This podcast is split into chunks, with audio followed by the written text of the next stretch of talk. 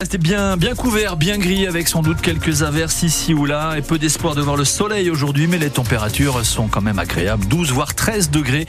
Un point météo complet après le journal. Journal présenté par Colline Mollard. Et Colline, c'est une très belle histoire de solidarité qu'on vous raconte ce midi sur France Bleu. Celle d'une famille originaire de Dordogne. Le fils, un petit garçon de 5 ans, lourdement handicapé, entame une longue période de rééducation dans le centre de Saint-Trojan-les-Bains sur l'île d'Oléron. Mais les parents, qui aimeraient déménager pour vivre près de leur fils, ne trouvent pas à se loger sur cette zone tendue. Leur situation s'est finalement débloquée grâce à un appel à l'aide sur Facebook.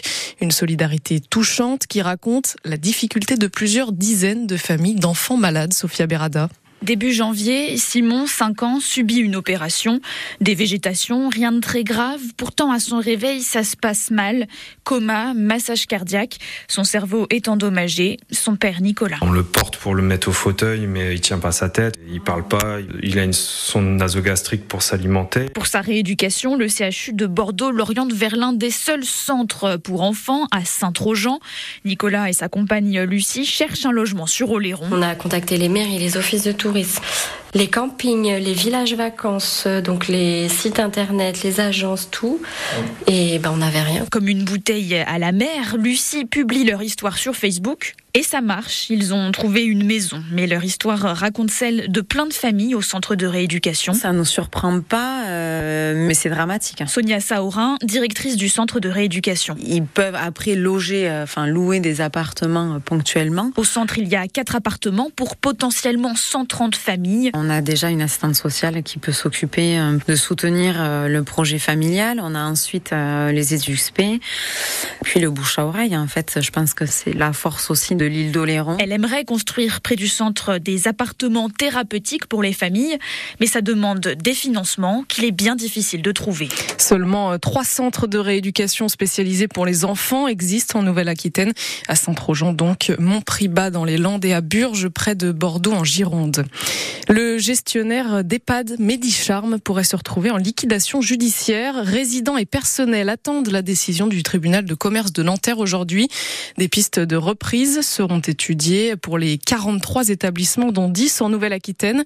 À Saint-Pierre-d'Oléron, par exemple, où le manque de personnel se fait ressentir. Depuis l'été dernier, Medicharm fait déjà fait l'objet de deux enquêtes administratives. À Angoulême, un passage à niveau problématique devrait enfin être sécurisé. Le passage à niveau de la rue de Bordeaux a fait deux morts en moins d'un an. Un jeune homme de 29 ans percuté par un TER il y a 10 jours, un autre de 24 ans l'année dernière. La SNCF devrait bientôt classer ce passage à niveau comme prioritaire pour accélérer sa sécurisation. D'ici là, des travaux d'urgence vont commencer dans les prochaines semaines. Tous les détails et le reportage sont à retrouver sur francebleu.fr. Un homme de 76 ans est toujours derrière les barreaux à Surgères. Sa garde à vue a été prolongée jusqu'à ce soir. Sa femme est morte mardi après avoir reçu une balle dans la tête. Les enquêteurs cherchent à vérifier s'il s'agit d'un accident, comme le dit le mari qui fait du tir sportif. Selon les premiers éléments, il n'y avait pas de conflit entre les époux, ni de dépôt de plainte et de traces de coups. Plus de cinq ans après l'attentat du marché de Noël de Strasbourg, faisant cinq morts et onze blessés, les complices présumés sont jugés à partir d'aujourd'hui devant la cour d'assises spéciale de Paris. On y reviendra dans le prochain journal à 13h. Je vous demande de m'aider à faire en sorte que les violences sexistes s'arrêtent dans mon milieu. L'actrice Judith Godrèche est entendue depuis ce matin par la délégation aux droits des femmes du Sénat. La comédienne réclame l'ouverture d'une commission d'enquête sur les violences sexistes et sexuelles dans le cinéma. Elle liste aussi des propositions pour mieux protéger les enfants sur les tournages. Judith Godrèche qui a porté plainte contre les cinéastes Benoît Jacot et Jacques Doyon pour viol sur mineurs. Le Sénat, où a eu lieu un vote historique hier soir, la Chambre haute a validé l'inscription d'une liberté garantie de l'IVG dans la Constitution, l'interruption volontaire de grossesse. Malgré les réticences de la droite, le texte a été adopté après plus de trois heures de discussion. Il doit désormais être soumis au Congrès début mars. Le prix des billets de train devrait encore augmenter de près de 3% pour suivre l'inflation. Ça concerne surtout les TGV. C'est ce qu'a annoncé le PDG de la SNCF hier, malgré un bénéfice d'1,3 milliard d'euros l'année dernière. C'est une date euh, très spéciale aujourd'hui, le 29 février. Oui, et qui dit 29 février dit euh, année bissextile, évidemment, de 366 jours. Et on a forcément une pensée pour ceux qui sont nés le 29 février et qui voient euh, leur anniversaire tomber seulement tous les 4 ans. C'est le cas de Xavier Roquel, gérant d'une entreprise d'événementiel à La Rochelle. Aujourd'hui, c'est son jour. Il fête ses 52 ans, ou plutôt ses 13 ans, comme il le dit. Je suis quatre fois plus jeune que les autres. C'est ça l'intérêt quand même. Hein. Il n'y a pas, je ne vieillis pas en fin de compte. Donc c'est assez terrible, euh, surtout pour les autres.